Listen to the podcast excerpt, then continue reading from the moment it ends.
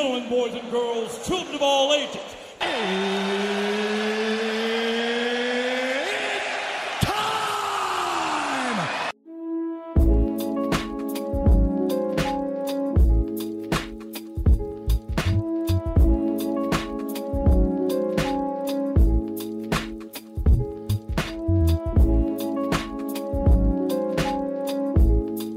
Welcome back to my Two Cents Podcast. This is episode 81, which is entitled Madness. I am your host, G2. And before I get into today's topics, let me read you off the National Food Days of the week.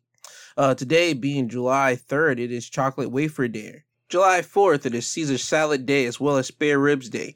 July 5th, Apple Turnover Day. July 6th, Fried Chicken Day. July 7th, Macaroni Day as well as Strawberry Sundae Day. July 8th, Chocolates with Almonds Day. And July 9th, it is Sugar Cookie Day. Now, before I get into the topics, I do have some bereavements to announce to everyone. Um, last Sunday, actor Mary Mara died in an accidental drowning. This coming from uh, Los Angeles Times. As it reads, New York State Police said that the ER and Ray Donovan TV star, whose body was found Sunday in the St. Lawrence River in upstate New York, died due to asphyxiation and water drowning. The department cited a post-mortem exam conducted by the Jefferson County Medical Examiner's Office and said that the investigation is continuing. The medical examiner's office did not release any further information when contacted Thursday. Uh, the 61 year old's body was found by the state troopers near Cape Vincent, New York, close to the Canadian border. At the time, officials said there were no signs of foul play and that it appeared that the actor died while swimming. A family spokesperson told Deadline that Mara was staying at her sister's summer home when the accident occurred. In the article, they listed some of her credits, meaning the movies and television shows that she was in. She was in Mr. Saturday Night with Billy Crystal, Love Potion number 9 with Sandra Bullock, A Civil Action with John Travolta, and K-Pax with Kevin Spacey. They said that she uh, received her first credit on the 1989 film The Preppie Murder and last appeared in the 2020 film Break Even. The actress's manager, uh, Craig Dorfman, he spoke to the Associated Press and he described the actress as electric, funny, and a true individual who was well loved. Another person that uh, lost their lives this week was a comedian named Nick Nemeroff. He died at the age of 32. Uh, this comes from NBC News as it reads Comedian Nick Nemeroff died Monday. His family said in a statement mourning his sudden passing. He was 32. The cause of death was not released. In a statement on Nemeroff's Instagram account, his family called him a comics comic who achieved success in his native Canada and in the US. It is with profound sadness that we announce the sad the sudden passing of our beloved brother Nick Nemeroff. Nick's dedication to stand-up comedy was formidable and produced amazing results, the statement said. Nemeroff's family praised his unique cadence, labyrinthian deadpan, and fresh take on misdirection driven comedy. You can see that a lot on his stuff because I had to look up on YouTube because I didn't know who this uh, comedian was. And once I saw it, I understood exactly what they're talking about because his uh, comedy was him like really just deadpanning it, talking in one cadence throughout the whole tone of his joke. And he would just stay like this and you really had to pay attention to what he was saying so you could understand the joke so i understood it right when i saw it um so again i wanted to say rest in peace to nick nemeroff and mary myra it's really weird uh because for mary myra's situation she died at her sister's summer house when uh she drowned so it's to be really weird how the sister feels about it. I know the sister's probably like crying and upset and all this stuff is, she's had a week to uh deal with this in her head but how do you deal with seeing one person one moment and the next moment they're literally gone? It's really weird for that situation. In nick nemeroff's situation nobody knows at least in the media nobody knows. The family probably knows what's up but they're not releasing that. So i mean that's a decision that the family has to keep within themselves and not not everybody needs to know everything i i am on that side of if a family wants to hold uh, what's going down with a certain family member that happened to pass away and don't want to release the uh, results of why they passed or something like that. I mean, it's unusual for a lot of us because everything usually comes out like whenever somebody passes away. So for this situation to go down, it, it's really, really different. But I understand and I respect it because it's a family's decision on if they want to say something or not. So again, rest in peace to Mary Myra and Mr. Nick Nemeroff. Now, on to the topics at hand. First topic I want to get into is, well, R. Kelly. R. Kelly was sentenced to 30 years in prison for federal racketeering and sex trafficking charges.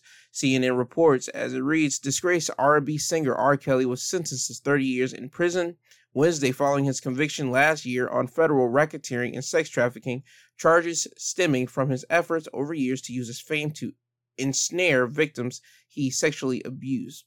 Prosecutors had asked the judge to sentence Kelly, 55, to more than 25 years behind the bars while his defense attorneys asked for 10 or fewer, saying prosecutors' request was tantamount to a life sentence. Survivors of R. Kelly's abuse held hands on and prayed as U.S. District Court Judge Ann Donnelly began reading his sentence Kelly, who wore a tan prison uniform, dark rimmed glasses, and a, and a black mask at the hearing in federal court in Brooklyn, showed no emotion. You left in your wake a trail of broken lives, Donnelly told Kelly, whose full name is Robert Sylvester Kelly.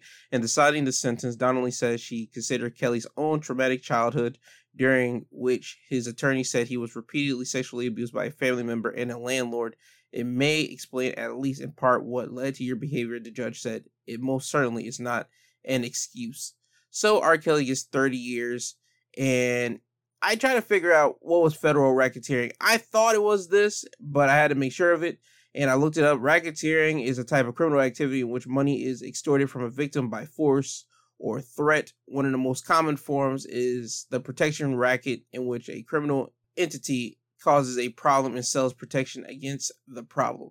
Another form that's most common of racketeering is money laundering. In brief, it is the process of making funds generated from illegal activities appear to have been from a legitimate source. So R. Kelly is guilty of these two things. I'm not I don't really have no stake in the game on this to be honest, because I always knew R. Kelly was a nasty dude ever since the tape of Mad years ago. Almost it's almost been two decades since the R. Kelly tape and for people to still have wanted to work with him ever since that tape being released and everybody saw the tape that decided to work with him after the fact i don't understand how you guys continue to work with him to be honest with you. It's one thing if you didn't know about the tape but there's no way you didn't. Me as a small child uh, i knew about a tape because of the boondocks. They made fun of it and then i had older siblings who uh, was able to explain to me what was up with the tape and all this type of stuff but if you watch the Boondocks, you were able to understand exactly what it was, and you would be like, "Oh, okay, that's nasty." Like, how will you continue to work with that? You had comedians talking about R. Kelly's tape.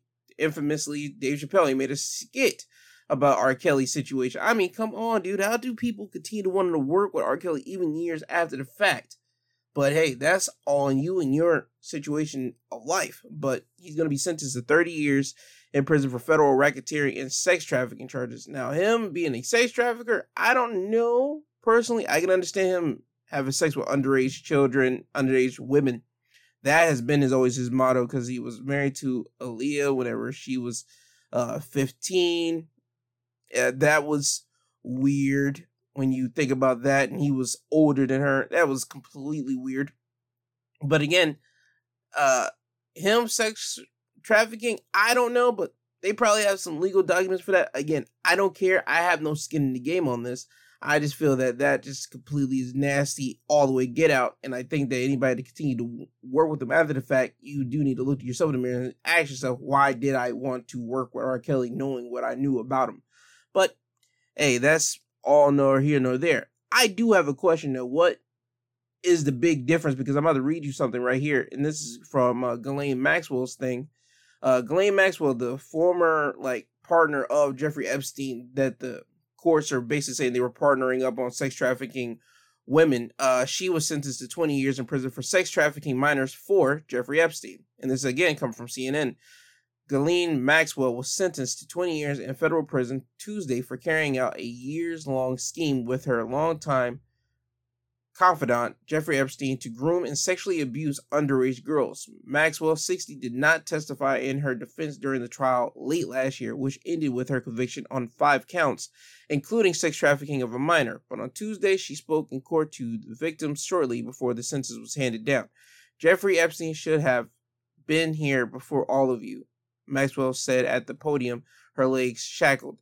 It is not about Epstein. Ultimately, it is for me to be sentenced. Maxwell's Epstein's former girlfriend acknowledged that she had been convicted in the sex trafficking scheme, but stopped short of taking responsibility. I am sorry for the pain that you experienced, Maxwell said. I hope my conviction brings you closure. Prosecutors had asked the judge to sentence Maxwell to 30 to 55 years in prison, while the probation department recommended 20 years. Maxwell's attorneys requested a more lenient sentence of between 4.25 and 5.25 years in prison. Judge Allison Nathan calculated that the sentencing guidelines call for about 15 and a half to 19 and a half years in prison. Yet she declared a sentence slightly above that range, noting the victim's disturbing testimony and Maxwell's direct and repeated participation in a horrific scheme. Miss Maxwell is not punished in place of Epstein, she said. Miss Maxwell is being punished for the role that she played. Nathan also said Maxwell failed to accept responsibility for her role in the crimes or show remorse. Today's sentence will attempt to acknowledge that harm that Miss Maxwell has caused, Nathan said. The 20 year sentence represents a pivotal moment in an international sex trafficking case that stretched over decades and exemplified the ways that the rich and powerful can avoid or at least delay consequences for her actions. Maxwell was also sentenced to five years of supervised release and a $750,000 fine, which her attorney says she is unable to pay. The judge says she will be sent to a federal prison in Danbury, Connecticut. So she has been sentenced to 20 years for sex trafficking of under, well, minors, underage girls, and that's only 20 years. Now, we all know she was partnered up with Jeffrey Epstein. That's the way that they make it sound, and that's the way it probably is. Let's not get it twisted here. Uh, because Jeffrey Epstein had an island and he had celebrities going on there, and apparently there were girls that were there that the celebrities would uh, mess with. They could partake with allegedly, because that's what Prince Andrews kind of had his problem with, where uh, one of the women came out and said that she had played around with her and she was underage at the time, but now she's an adult they settled that, I believe, out of court earlier this year, I believe. And that was the whole point of that situation being brought about. And, Prince Andrew haven't hasn't been like shown nowhere over there in England, at least in the photos. Um, so that was that. But my thing is, she got sentenced to 20 years. R. Kelly got sentenced to 30 years, and he did sex trafficking, but racketeering. So they added 10 years more for racketeering. So racketeering, he got 10 years plus 20 years for the sexual sex trafficking. That's my only understanding of this. But again, I am in America. I'm not too dumb about this. Black people, we are kind of looked at as much more monstrous than certain individuals. So I'm not too dumb with this. I just want people to understand what the situation is. Again, black people, we do need to look after ourselves. We do need to make sure that we're not doing anything illegal. Because if you are doing illegal, what I can't I can't be on here and say, well, this and that. No, you did something illegally. You did something that you shouldn't have done. You knew better. I'm not going to stand on a soapbox and say, release him. No, I can't do that. But I will play the equal card here. Because apparently we are in America, everything's supposed to be equal, supposedly supposed to be equal, but we all know it's not. So for Maxwell to get 20 years and the prosecution asked for 30 to 55 years. And her and the judge decided that the guidelines, she would she went to the guidelines, the guideline called for about 15 and a half to 19 and a half. See, that's see, that's the thing right here. Uh the prosecutors for Kelly only asked for more than 25 years. They didn't ask for like something like substantial the way that Ghislaine Maxwell's did. So it's just real weird. It's weird when you look at both cases and you look at both outcomes and you look at the history of both. It's nastiness across both boards because both of them did nasty situations. But just the outcome is that a woman that was with a powerful man who had all these people uh, in a book or whatever the case have you, she only gets 20 years while R. Kelly, who everybody knew his nastiness, and I mean, it wasn't secretive. This was nastiness. This is something you can really look up on Google and everything else. He gets 30 years. It's weird off top to me, but again, I know what we're in. I know what time it is. This doesn't shock me at all, not in the slightest. But again, I just want people to understand this whole thing is madness. Please watch out for your kids. Please do that because if you got girls, uh, there's always going to be people looking after girls always. So please make sure your daughters are safe. And now people are trying to creep in with boys too so also look after your boys too because they boys are not exempted for from getting uh sex trafficked themselves. So please look after your young uh children please parents and also elder siblings too. Look after your younger uh siblings as well please. Now on to another thing. This was uh horrible incident that happened this week. Again, this comes from CNN. On a Texas road called the Mouth of the Wolf, a semi truck packed with migrants was abandoned in the sweltering heat. A distant cry led a worker Monday evening to a tractor trailer abandoned on a desolate country road under the blazing Texas sun on the outskirts of the city. On this barren stretch of subland adjacent to railroad tracks, the perilous journey north for dozens of undocumented migrants, many of them Mexican, ended in the back of a scorching tra- tractor trailer nearly 150 miles north of the U.S. border with Mexico. And all 53 people died in what one Homeland Security investigations agents called the deadliest human smuggling incident in the U.S. history. Some victims could be younger than 18. This is nothing short of a horrific human tragedy, said San Antonio Mayor Ron Nirenberg. A local businessman described the back road where the semi truck was abandoned as La Boca del Lobo in Spanish, or the mouth of the wolf, because it is remote and pitch black. The road runs parallel to Interstate 35, a major north south route in the central United States for traffic and commerce from the southern border. The interstate stretches from Laredo, Texas to Duluth, Minnesota, near the Canadian border. From San Antonio, it manners north to Austin, Waco, Fort Worth, and Dallas. It's a route often exploited by smugglers at a time when record numbers of migrants are being intersected at the U.S. Mexican border. This sheds light on how dangerous human smuggling is, said Craig Larrabee, Homeland Security Investigations San Antonio acting special agent in charge. In the past, smuggling organizations were mom and pop, Larrabee told CNN. Now they are organized and tied with the cartels. So you are a criminal organization who has no regard for the safety of the migrants. They are treated like commodities rather than people. See, for that statement for me to be true, I look at people as people, whether you're of American of citizenship or non-American citizenship or whatever. A person is a person when you strip everything away. You can look at a rich person and a poor person. When you strip everything away and you just look at them and they're barest of bare, you could just see a human. Period. You can look at a baby in the most purest of form. A baby is a baby. It doesn't matter what skin color they are, everything. What are they? They're still a baby. They are the purest essence of a human. And I think that's what people forget whenever we start uh, growing older, we start getting labels placed upon us. We're black, we're white, we're Hispanic, we're Asian, we're rich, we're poor, we're middle class, uh, we are gay, black, straight, uh, whatever the case may have you. We always forget that people are humans at the end of the day.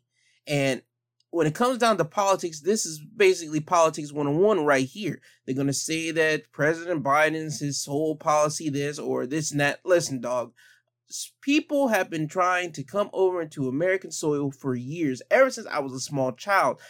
You will hear it on the news about how immigration was a thing, immigration is a problem, this and that, blah, blah, blah. The smuggling of this and that. Listen, dog, listen people are going to constantly try to get into America because America has the greatest tagline of all time the American dream. And everybody knows what the American dream is. I have said this before on past episodes before. The American dream is basically you come here, you get to make a better life for yourself. You actually get to try to make a better life for yourself. while in your other country, you didn't have a choice. Certain countries, you only could do certain things, and that was it. In America, you have a chance. You have a fighting chance to do something and make something of yourself. That's the tagline and the slogan for the American dream. So I don't want to hear politicians say this and that, blah, blah. No. For the longest time, there's always been America's tagline, and America has sold that to every other country in the world to make their citizens want to come over here and say, you know what, I want to go to America. I want to do this. I want to make better for my family. You hear that from every immigrant that comes over here. That's literally their one or two sentence off top when they get asked, why did you come over to America? That's always the sentence. The American dream. I'm always going to make better for my family here than I can in my other country. Pow. You hear that from immigrants, uh, children who were born here, and they mention how their parent had to uh, move from their country to come over here. Dog, that's the thing. I don't like that people died in a hot, blistering hot semi tractor trailer 53 of them died in there because they wanted to just get away from Mexico to come over into America. Dude, we need to open up the freaking borders. People might say, Joe, that's more problematic than you think because jobs here, this and that there. Listen, listen to me now. If you were to open up the gates to America, I think that for one, a lot of jobs will be nabbed up. Yes, that's going to be the case because people are going to try to say that. But I don't think as many as people think.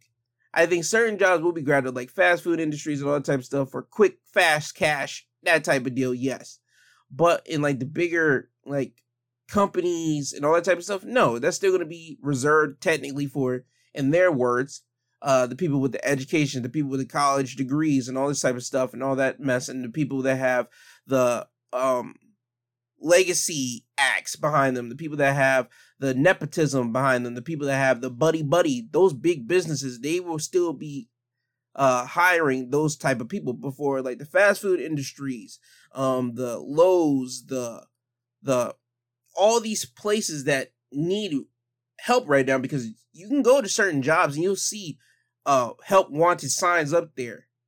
I mean, if you were to open up the gates and allow people to come in and try to register themselves and as Americans and all this type of stuff, always be instead of being uh smuggling in. I think that'd be better for America personally. I think that'd be better, and I think that really will allow everybody to understand. Hey, yo, America is the place to be. You don't have to die to try to get here.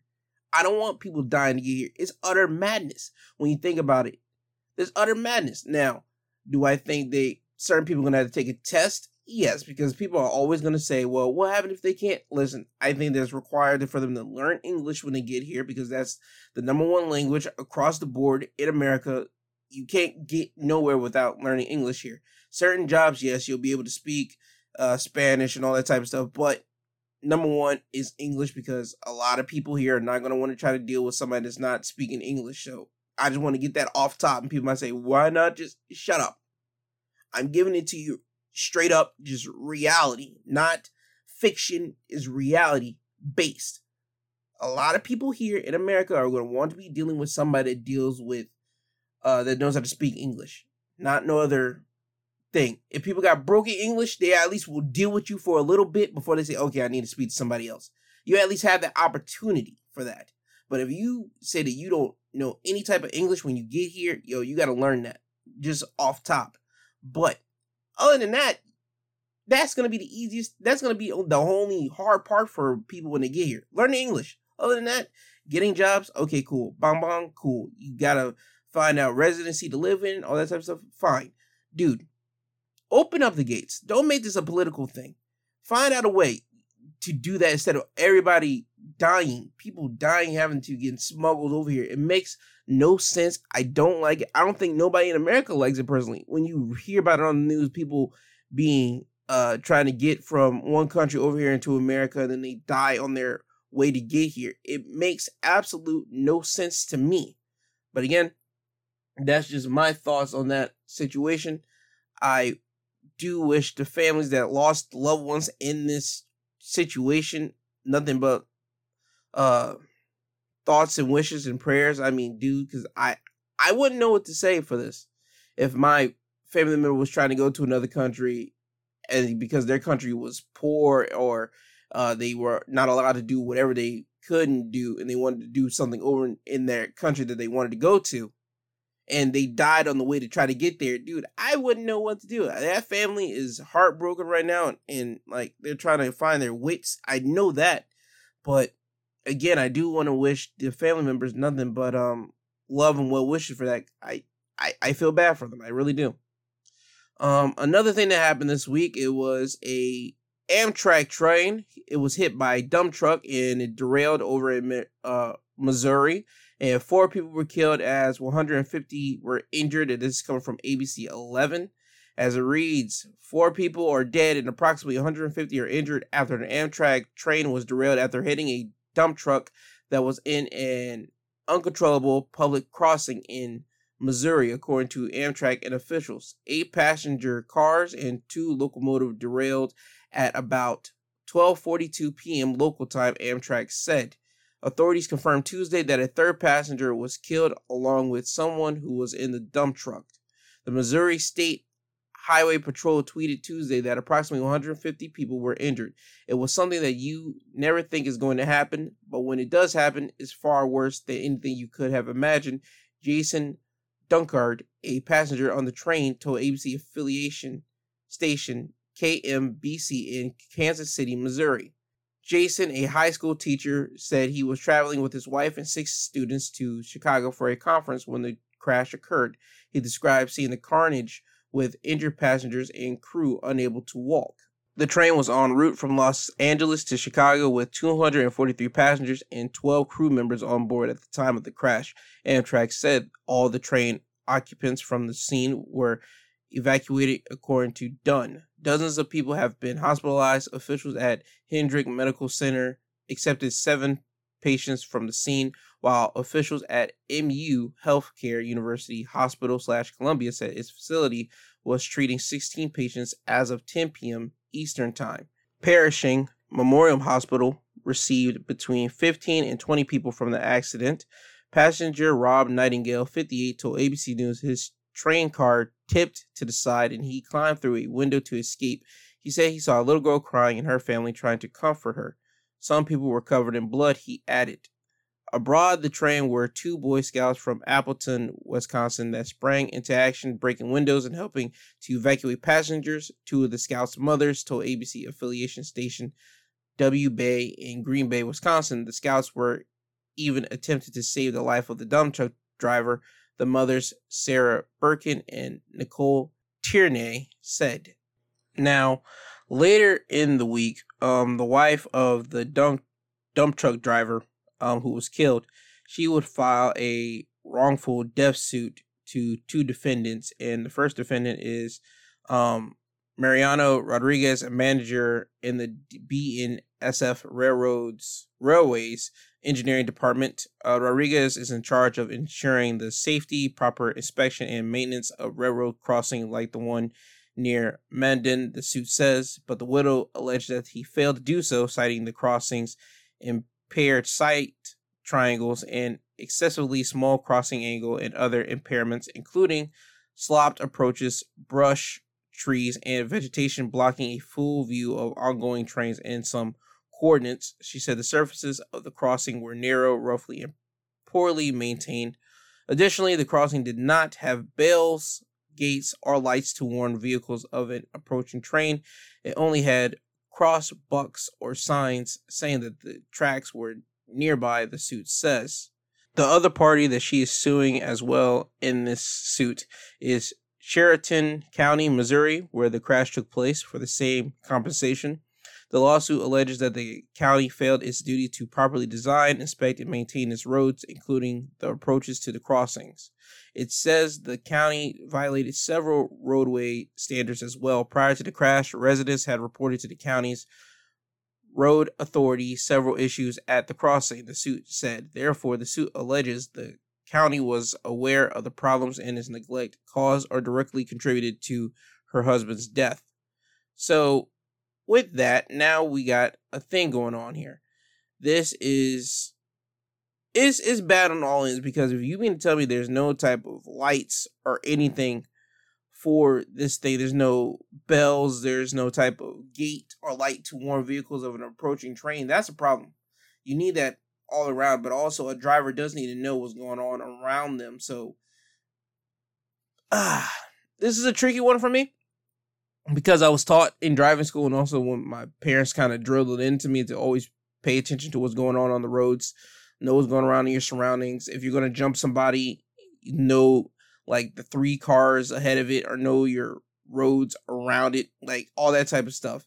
You got to know what's going on around you. So if you are next to a, a railroad crossing, you got to look both ways before you go around and drive across it. You got to know your surroundings. So, but if it's your job to inspect this stuff and make sure everything's up to date and up to code, you failed at your job on this one. You failed at it. So she, I can see her winning some type of suit for this. But all in all, I feel sorry for everybody that's lost their life. I feel sorry for them. I'm glad that not a lot of people lost their life. Only four. I mean, it's, it's four. It's still bad, but it's not as bad as it could have been the way that this accident looked. So, um, again, I wish people love and light in this situation. I hope that this doesn't happen again. But um, who knows? it's all about people paying attention also also about people doing their job and make sure that um train tracks and the railroad tracks have all these uh, safety precautions to make sure the drivers are safe in knowing that a train is coming. On to another unfortunate incident, uh, as this was coming from CBS News. Woman shot in head, killed while pushing baby stroller in New York City. A 20 year old woman died after being shot in the head while pushing her three month old in a stroller in Manhattan's Upper East Side Wednesday night. The toddler wasn't injured. New York City Police Commissioner Keechant Sewell said in a news conference that the victim was pushing the stroller when a man approached from behind and fired a single shot into her head from a very close range, then fled. The victim was rushed to the hospital and pronounced dead about an hour later, Sewell said. She was identified Thursday as 20 year old Asia Johnson of Staten Island. Asia didn't deserve this, family friend Ebony Pauline told CBS News York. I don't think nobody would want to hurt Asia because she's a good person. The suspect remains at large. Sources told CBS New York that police do not believe it was a random shooting and consider the father of the child, a 22 year old man with a criminal record, a person of interest. Those sources said that detectives have obtained surveillance video of Johnson meeting with the child's father at some point prior to the shooting. Meanwhile, New York City Mayor Eric Adams also spoke at Wednesday's news conference and pointed to the problem of the over proliferation of guns on our streets. When a woman is pushing a baby carriage down the block and is shot at point blank range, it shows just how this nation's problem is impacting families, Adams said. It doesn't matter if you are on the Upper East Side or East New York, Brooklyn, the oversaturation of guns endangers people. So, for me to understand, she got killed executioner style. Executioner styles mean up close to you, point blank, pow, into your head. Uh, I don't understand. I don't get it if it's the allegedly if they say the sources are saying that it's supposed to be the child's father. It makes no sense to me. I don't get it.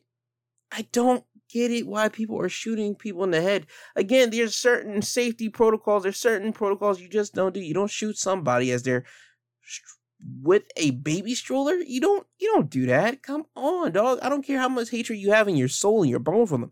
They have a baby next to them. The baby can get popped or baby can get injured, and you will have to be the death of the person that's carrying that's either pushing the baby stroller and the baby or just the person. It doesn't make sense. It's nastiness across the board. I don't like it. I hope that they catch whoever did this. It just it's it's utter nastiness to me. And if it's supposedly the father, you could have easily got him. You can look at exactly where he's located. Does he have a job somewhere? Any of that? It's just going to require you to do some actual work and some digging, but it's easily able to be obtained.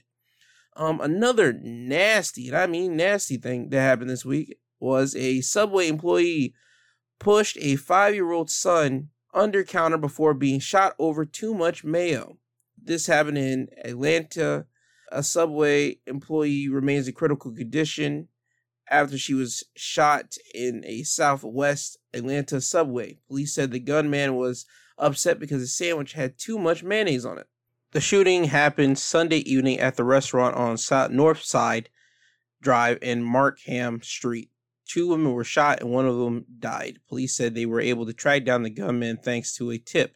Police said the woman who was killed was 26 years old. A relative told Channel 2's Tom Jones that the other victim, 24 year old Jada Statham, was hit twice after she pushed her son under the counter to keep him from being hurt. Al Bailey, co owner of the subway, said that a third worker shot at the gunman. Statham's sister told Jones that she was hit twice and is in the ICU. Atlanta police officers said that this was a case of someone with a gun who didn't know how to resolve conflict without resorting to violence. Jones talked to Statham's uncle, who said that her son witnessed her mother getting shot and that she is doing all right. Police have not released the name of the person they arrested or the charges he faces. The co owner did not release the name of the worker who was killed because he's waiting on the next of kin to be notified. That is nasty off top. Come on, dude. You gonna kill somebody over your sandwich had too much mayo? You can at least bark at them and you say, "Hey, yo, dog, you put too much mayo on my." Or you are watching them make your sandwich. You are watching. This ain't like a diner experience where they are back in the back and you don't see it and you see the finished product. No, my G, you are watching them make the sandwich in your face, and you can say, "Hey, yo, that's too much mayo on it." Or they can scrape it off, or they can get you another bread and they redo your sandwich. That's what you could do. My dude, you didn't have to shoot somebody with a gun. So now somebody's dead. You're gonna be facing murder charges over a sandwich? A sandwich. So so stupid. This tells you certain people don't deserve guns out here. Again, guns are only reserved to kill somebody if they are in legitimate danger and they feel that their life is being threatened. That's whenever you have to pull a gun out and all this type of stuff.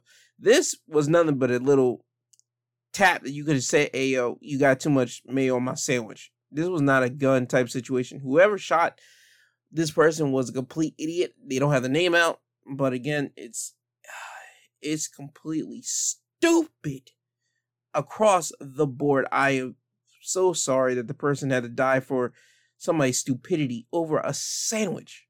A sandwich, man. Uh, so dumb. Another thing that was uh, tragic, this come from the Kansas City Star. Man paralyzed fellow student who ruined his chances of sex with two women, Fed said. A technical school student in Oklahoma was left paralyzed from a 2017 attack after a classmate blamed him for interfering with his sex life, federal authorities say. Now the attacker has been sentenced to more than four years in federal prison, according to June 24th news release from the U.S. Attorney's Office for the Northern District of Oklahoma. Jace Christian Williams, 23, of Miami, Oklahoma, must also serve three years of supervised release following the completion of his time in prison. In a cowardly act, Mr. Williams blindsided and paralyzed a fellow student, then remorselessly bragged about his crime. FBI Oklahoma City Special Agent in charge, Edward Gray, said in the news release. Authorities say Williams and the victim attended a vocational technical school in Afton. And days prior to the attack, Williams repeatedly expressed anger towards the victim because he felt the victim had interfered and ruined Williams' chance of having sexual encounter with two women. Williams went as far as to tell one student that he would to make sure the victim couldn't use his arms or legs for five months, authorities continued. The defense attorney representing Williams did not immediately respond to a June 27 request for comment from McClatchy News, but in court records, he argues Williams and the victim agreed to a fight. On November 3rd, 2017, officials say Williams and his classmate both showed up to watch an unrelated fight between two other men.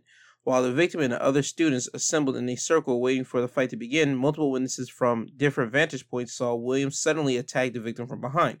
According to the news release, in a maneuver similar to what is commonly referred to as a suplex, Williams wrapped his arms around the victim's body, lifted him backwards, and slammed him headfirst onto the ground. Williams is accused of then punching the victim over and over in the back. A witness called 911 and waited for help as Williams left with his driver, authorities said. The driver recalled Williams bragging about what he did and calling it fun. The victim was taken to Missouri Hospital where he was diagnosed with paralysis, and according to the news release, he is now a quadriplegic. A federal jury found Williams guilty of maiming in Indian Country and assault resulting in serious bodily injury in Indian Country earlier this year. Prosecutors argue for a 10 year prison sentence, more than double the time he was given. What are we doing? This dude did this on purpose. This man made somebody paralyzed. How are we just going to say 10 years? How are you going to say 10? It's more than that. I don't care how old this kid was. You mean to tell me what? No, no, no, no, no. This kid needs to get be put in jail for more than just the 10 years that you wanted, but they ultimately end up giving him what? Three years? No, supervised, but four years in federal prison. So he got four years in prison, but then when he comes out, he gets three years of basically somebody had to look after him. So basically, either house arrest or something like that. He has to be looked after. So four years in prison isn't enough for paralyzing somebody. You paralyze them. No, over because you you think that he ruined your chances of having sex with two women. Come on, dog. Come on, that makes no sense, man. It makes no sense. You ruined somebody's whole entire life. Again, another person being stupid. You ruined somebody's whole entire life because of an encounter that you wanted to have with two other women? Dude, find two other women. You gotta find two other women to have an encounter with. It's not what were you that low self esteem that you couldn't or something? Dude, come on, dude. Come on. This was not worth it. That was not worth it. So now I I would be upset if I was the guy that's paralyzed right now. You mean to tell me you only give him four years? He paralyzed me. He paralyzed me. And you give him four years in prison? with three years of being supervised as soon as he comes out. Nah, that see again. This is again why I entitled this episode "Madness." This is madness. You guys gave somebody four years prison, three years supervised for paralyzing somebody. So a grown person can paralyze somebody purposely and get sentenced to jail for only what four years? That's what you're trying to tell me? At least in that part of the area. Other states are real different. But I believe certain things need to be across the book just standard Paralyzing somebody on purpose, dude, that's a standard, dude. That should not be four years. That should be more than four years. That should be some criminal stuff, bro. Because you're taking away somebody's legit livelihood. Now they gotta like they got to now learn a new skill about themselves. They gotta figure out a way how they're gonna get around. They gotta figure out a way how they're gonna do this and that. And now if they can't, you are putting an extra burden on the people, like the parents or even the siblings did not have to look after a want a look after their sibling or their son that at one time was able to actually move around, do things for themselves, but now they're paralyzed. It uh, this isn't right. It's not right. It's not fair. I don't like it. It's it's disgusting to me. Uh, we had another idiot here. This coming from Yahoo News. Man who was 19 allegedly threatened mass shooting at Amazon factory as he called the Uvalde shooter an idol. Police in San Antonio arrested a 19-year-old man Monday after he allegedly told a co-worker at an Amazon warehouse that he planned to carry out a mass shooting at the facility. Rodolfo Aceves was taken into custody without incident, according to police, and has been charged with making terroristic threats. Based on information gathered, an employee of the location heard the suspect claiming he was going to do a mass shooting at his place of business. A synopsis of the incident provided to the Yahoo News by Officer Ricardo Guzman of San Antonio Police Department said. Credible information to support the threat was developed during the investigation by homicide detectives. Rodolfo has reportedly told a female co-worker last Friday after a fire alarm went off and employees evacuated the building that it would be a good idea for someone to pull the fire alarm to have workers exit the building in case of a mass shooting. He later alleged said he planned to carry out one.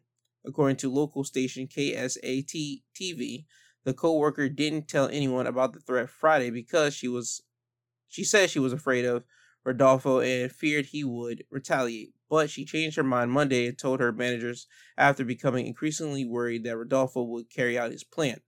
The woman said Rodolfo revered the Uvalde shooter, an 18 year old gunman who last month killed 19 children and two teachers, calling him an idol. She added that Rodolfo had recently said he was tired of living and had purchased an AR style rifle.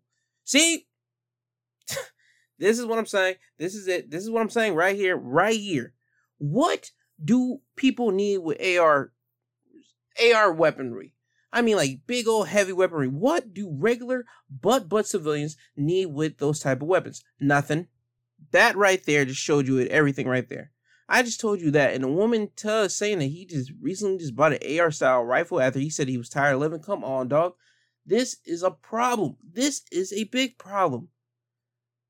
Uh, I just think that certain people need to be evaluated and figure out what's going on. What is really going on? He's Rodolfo is currently on bond for fifty thousand dollars. So again, ten percent of fifty thousand is five thousand dollars.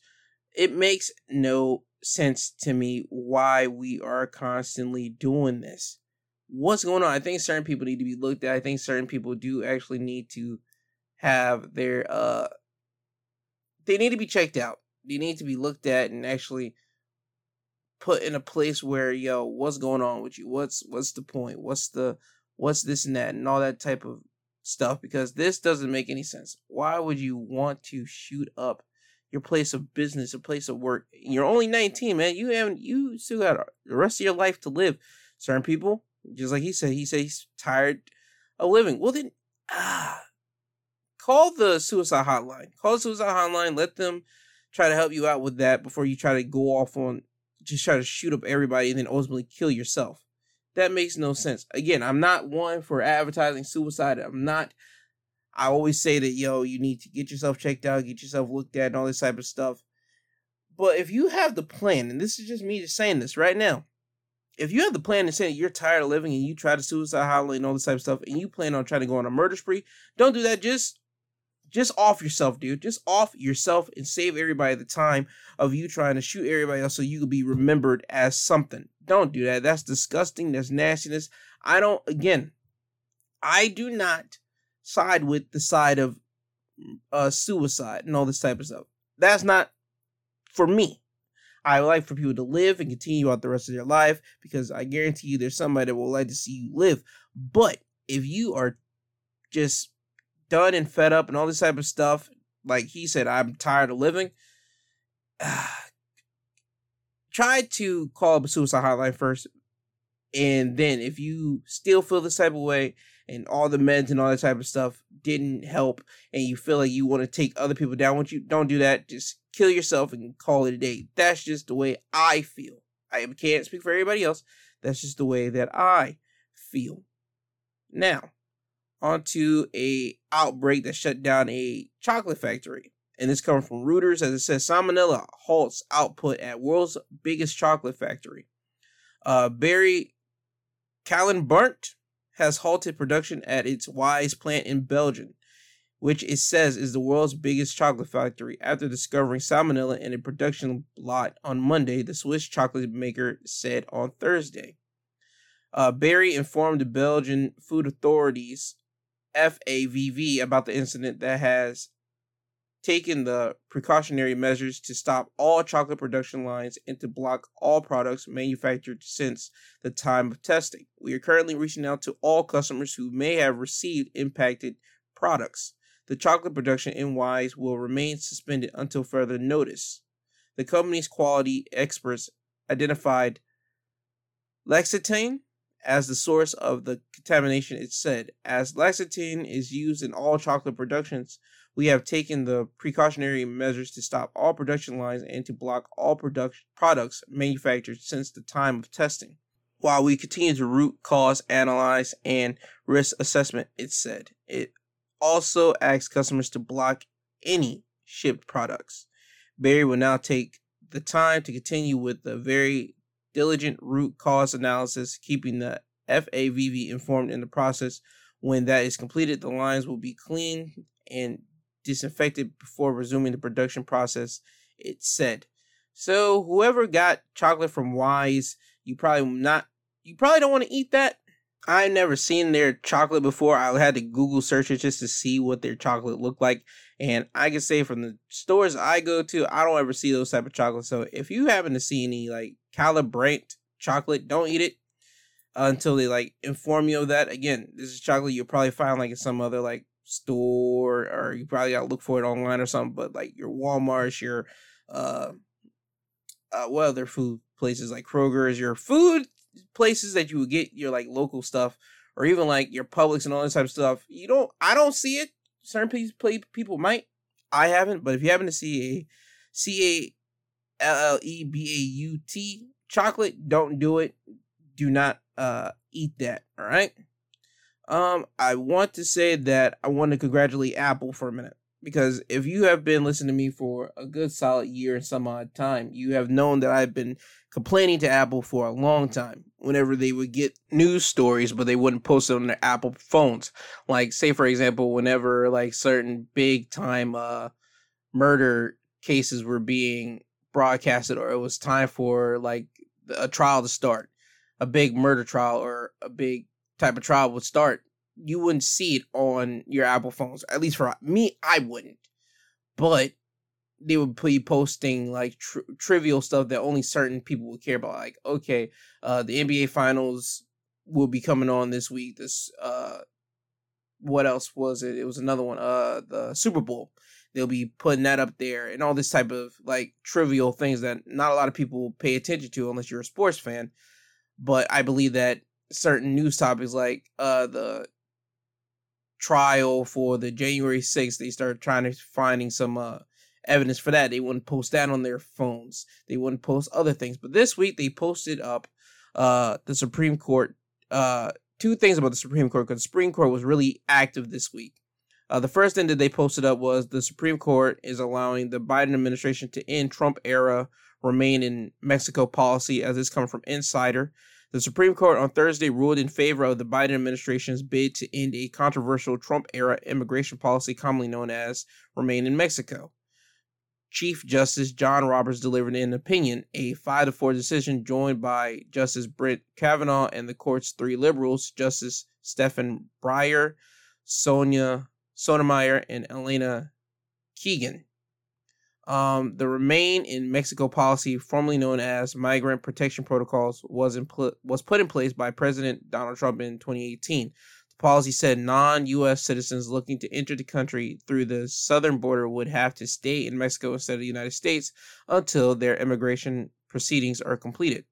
Opponents say the program is inhumane to migrants and put them in dangerous conditions. The Supreme Court examined whether Biden must uphold the Trump era immigration policy or if his administration Department of Homeland Security can legally put an end to it.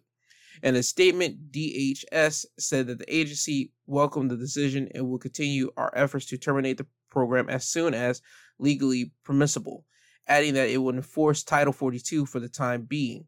When Trump when Biden took office in 2021, he ended the policy but quickly faced pushback from the state of Texas and Missouri, well, the state lawmakers in Texas and Missouri, who argue that rescinding the law would violate federal immigration law. Lower federal courts ultimately ruled that the Biden administration must reinstate the policy, forcing it back into place. The Supreme Court ruled on Thursday that the administration did not violate federal law when it tried to end the program. So, what this means is that people that try to get into try to come to America, but would get detained. They would have to go back to Mexico while their uh, legal processes of filling out the paperwork and all that stuff would get processed. They would have to go back to Mexico while that stuff would get processed and have to be filled out and get go through the proper channels. Now, with this situation, of the Biden administration trying to end it, that means that people that try to come from Mexico over into America and they fill out the paperwork they will now probably be staying over in America. They don't have to go back to Mexico, but they'll probably have to stay in America, probably like somewhere in a different location until everything gets situated, until they are documented and saying that yeah, you are able to stay here, or they will nix their uh nix the process of them becoming American citizen. So that's one thing the Supreme Court was doing this week. Another thing the Supreme Court ruled on is that this comes from Rolling Stone. The Supreme Court ruled 63 that the planet, well, they said that the planet should burn. Uh, the Supreme Court ruled on Thursday that the Environmental Protection Agency cannot regulate how much climate pollution power plants emit under the Clean Air Act. The court ruled 6 to 3 along ideological lines with Chief Justice John Roberts writing the majority opinion, capping carbon dioxide emissions at a level level that will enforce a nationwide transition away from the use of coal to generate electricity may be a sensible solution to the crisis of the day, Roberts wrote. But it is not plausible that Congress gave the EPA the authority to adopt on its own such a regulatory scheme. A decision of such magnitude and consequences rests with Congress itself or an agency acting duplicit to a clear delegation from that representative body.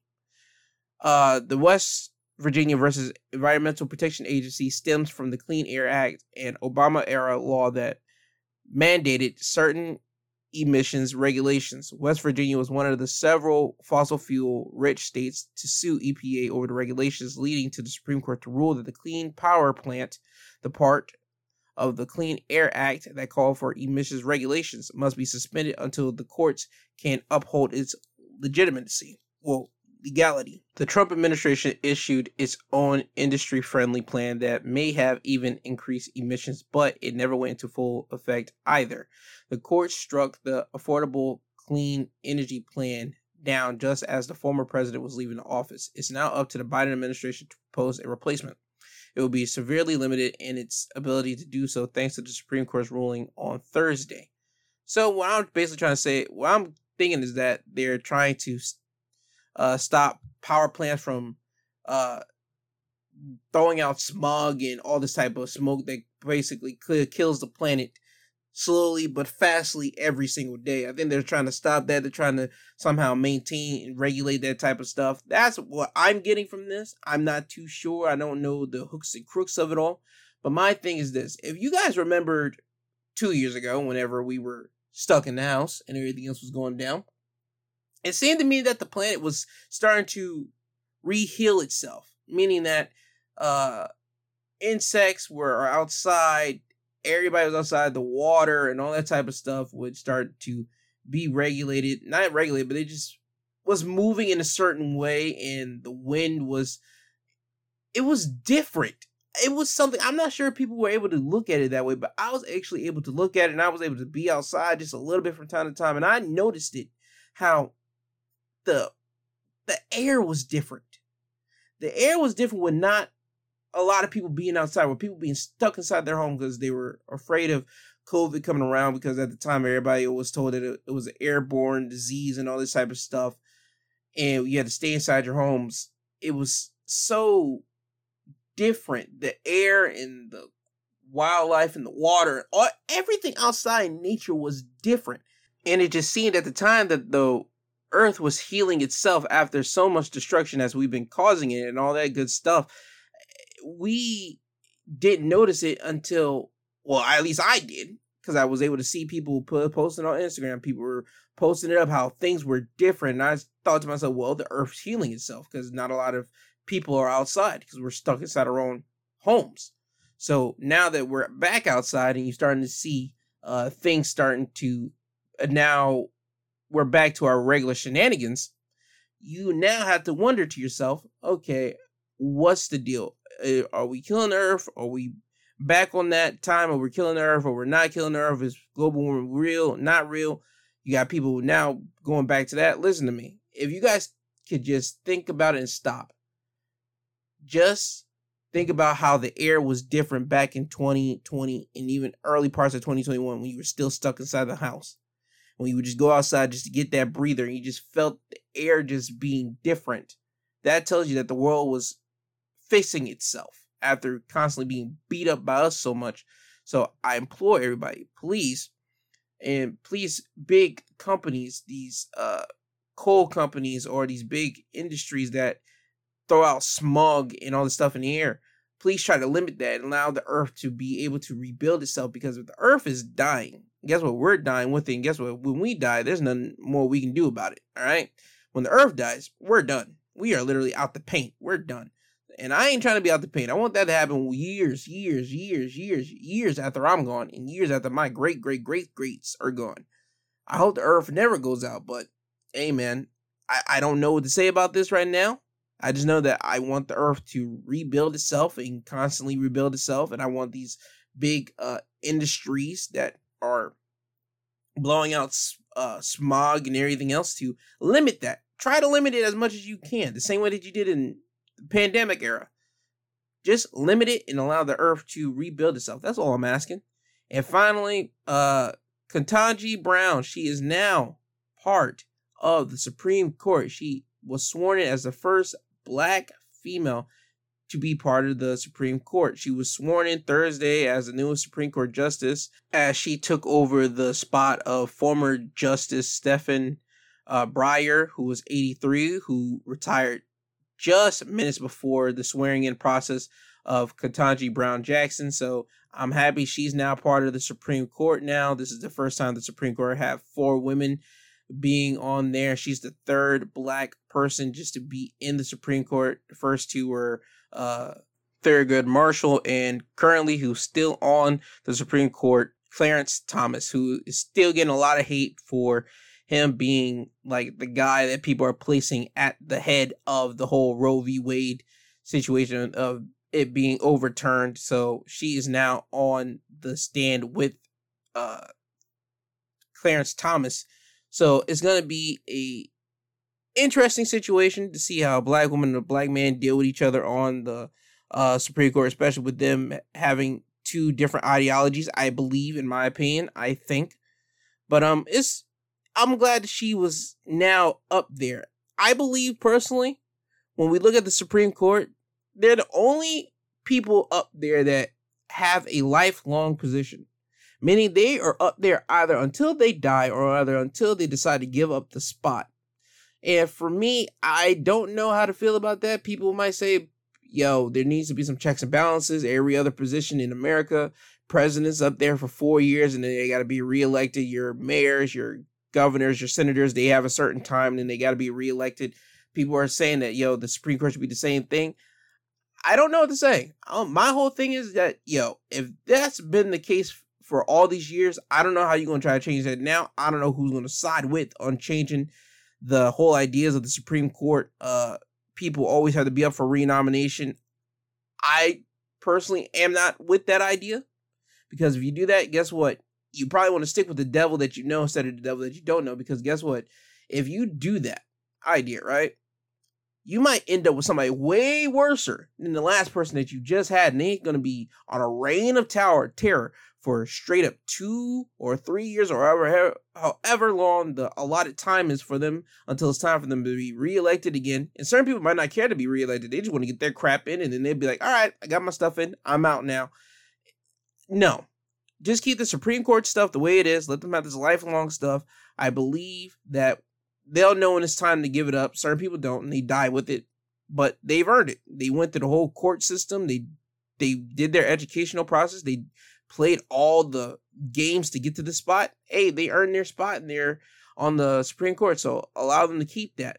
But again, congratulations to Ketanji Brown Jackson for being sworn in as the first black female of the Supreme Court. And uh, I hope that she enjoys her time on the Supreme Court. Now, with that being said, let me get you guys out of here. Uh, my socials, you can find me at on Twitter at my two podcast, Instagram my two cents podcast G2. Remember, all these are all one word. Uh, email me if you want to email me. My email is my two cents pod at yahoo.com. Uh, you can email me about anything if you just want to talk to me about a topic that I missed or a topic that I didn't uh, cover as much that you think I should cover. You can email me there, or if you're just down and out, you can email me on that email.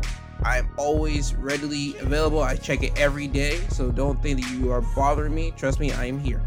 Um, I want to thank Apple Podcasts, Google Podcasts, Podbean, Audible, and uh, Amazon, Spotify. All these podcasting houses that allow me to be under their umbrella and allow me to do what I do without uh, any type of backlash on me. I really do appreciate it. Um, I want to thank you all for downloading the episode and constantly downloading the episodes. They help me out a lot. They allow me to look at uh, who is downloading from each state or country and allow me to see uh, how many people are downloading it and let me see just what's going down. I thank you. And if you could, please subscribe to any of these uh, platforms that you are listening to the podcast from, because when you do that, you allow other people to know about the podcast and it gets to spread around worldwide faster. And if you could, please leave a review as well, because it allows me to get uh, better at this podcasting thing. Um, with that all being said, always remember. I love you, I love you,